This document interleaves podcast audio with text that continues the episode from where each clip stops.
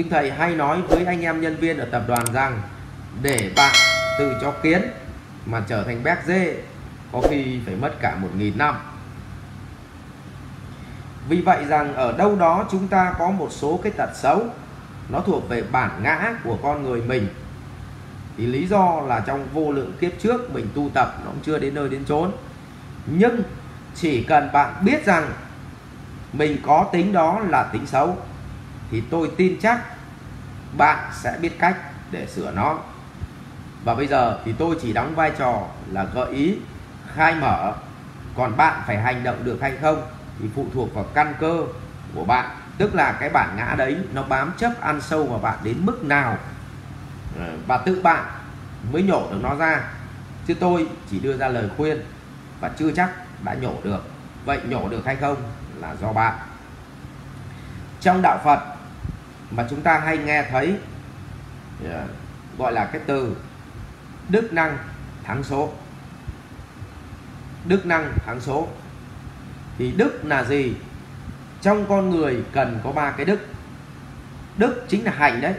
Có ba cái đức. Một là đức nhẫn nhịn đức nhẫn nhịn thì được cho ai?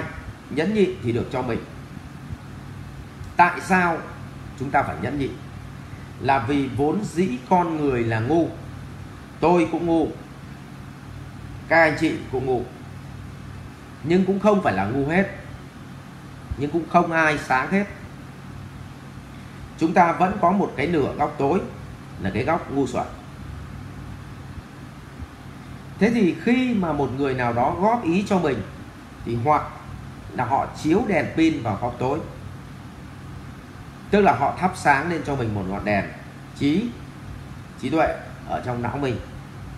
Hoặc họ góp ý thì họ thắp lên một ngọn đèn ở chỗ mình đã có đèn, tức là vào cái chỗ mình sáng. Thậm chí họ thắp đèn Hoa Kỳ vào chỗ mình đã thắp bóng điện. Nhưng vì cái tôi ngã mạn của con người mình nó quá lớn, cho nên khi họ thắp vào cái chỗ mà nhỡ mà mình sáng rồi, thì mình phán xét là thằng này ngu hơn tao, sao góp ý? Vậy thì rõ ràng tiếp nhận hay không là quyền của mình. Tại sao mình không lắng nghe? Có phải bạn đi qua chỗ bông hoa nhài mùi thơm? Bạn hít hay không? Là quyền của bạn cơ mà. Cần gì bạn phải phán xét, phê phán hay là khen? Bạn có thể im lặng cảm nhận. Ngược lại, bạn đi qua cánh đồng, họ vãi cứt trâu. Hít hay không vẫn là quyền của bạn cơ mà.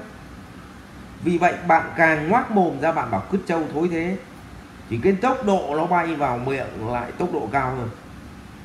Cho nên, trong cuộc đời, nếu chúng ta đi ra ngoài đường, thì luôn luôn có phân vãi ra đường. Luôn luôn có hoa thơm giải ra đường vậy người góp ý cho mình sai thì là phân. Người góp ý cho mình đúng thì là mùi thơm. Nhưng đúng sai thì mắt mũi chúng ta vẫn nhìn thấy, tai chúng ta vẫn nghe thấy. Còn tiếp nhận hay không là quyền của chúng ta. Vậy nếu ta nhẫn nhịn thì ta không tiếp cần phải tiếp nhận những cái mà ta cho rằng nó chưa đúng. Nhưng mình có cơ hội để sửa những cái thứ mình chưa đúng thì cái đấy gọi là nhẫn nhịn để cho mình. Vì vậy, những người mà có đức nhẫn nhịn, thường những người đó tiến xa trong sự nghiệp. Quan chức, họ đều là những người nhẫn nhịn rất là tốt. Các cụ ngày xưa nói một điều nhịn là chín điều lành. Ừ. những người phụ nữ nhẫn nhịn tốt, thường họ có cuộc sống hạnh phúc.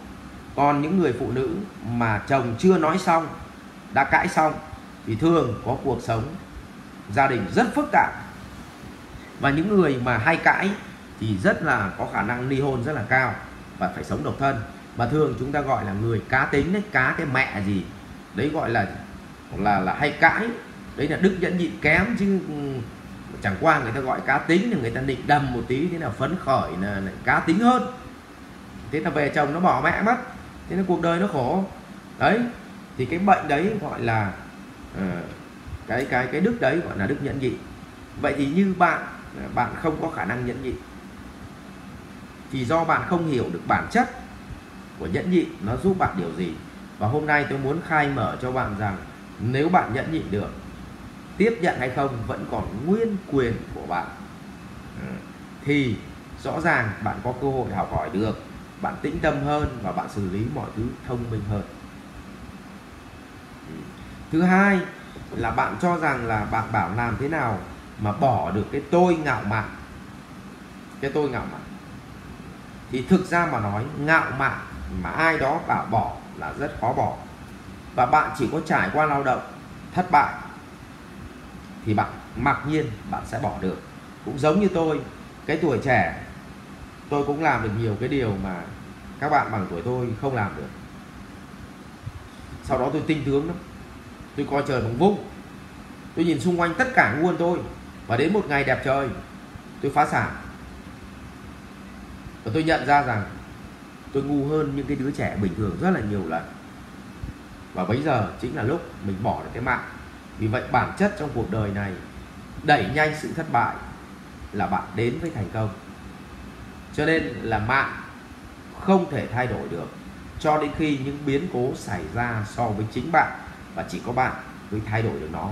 Vậy hãy trải nghiệm mạnh mẽ, bạn sẽ bỏ được tính xấu.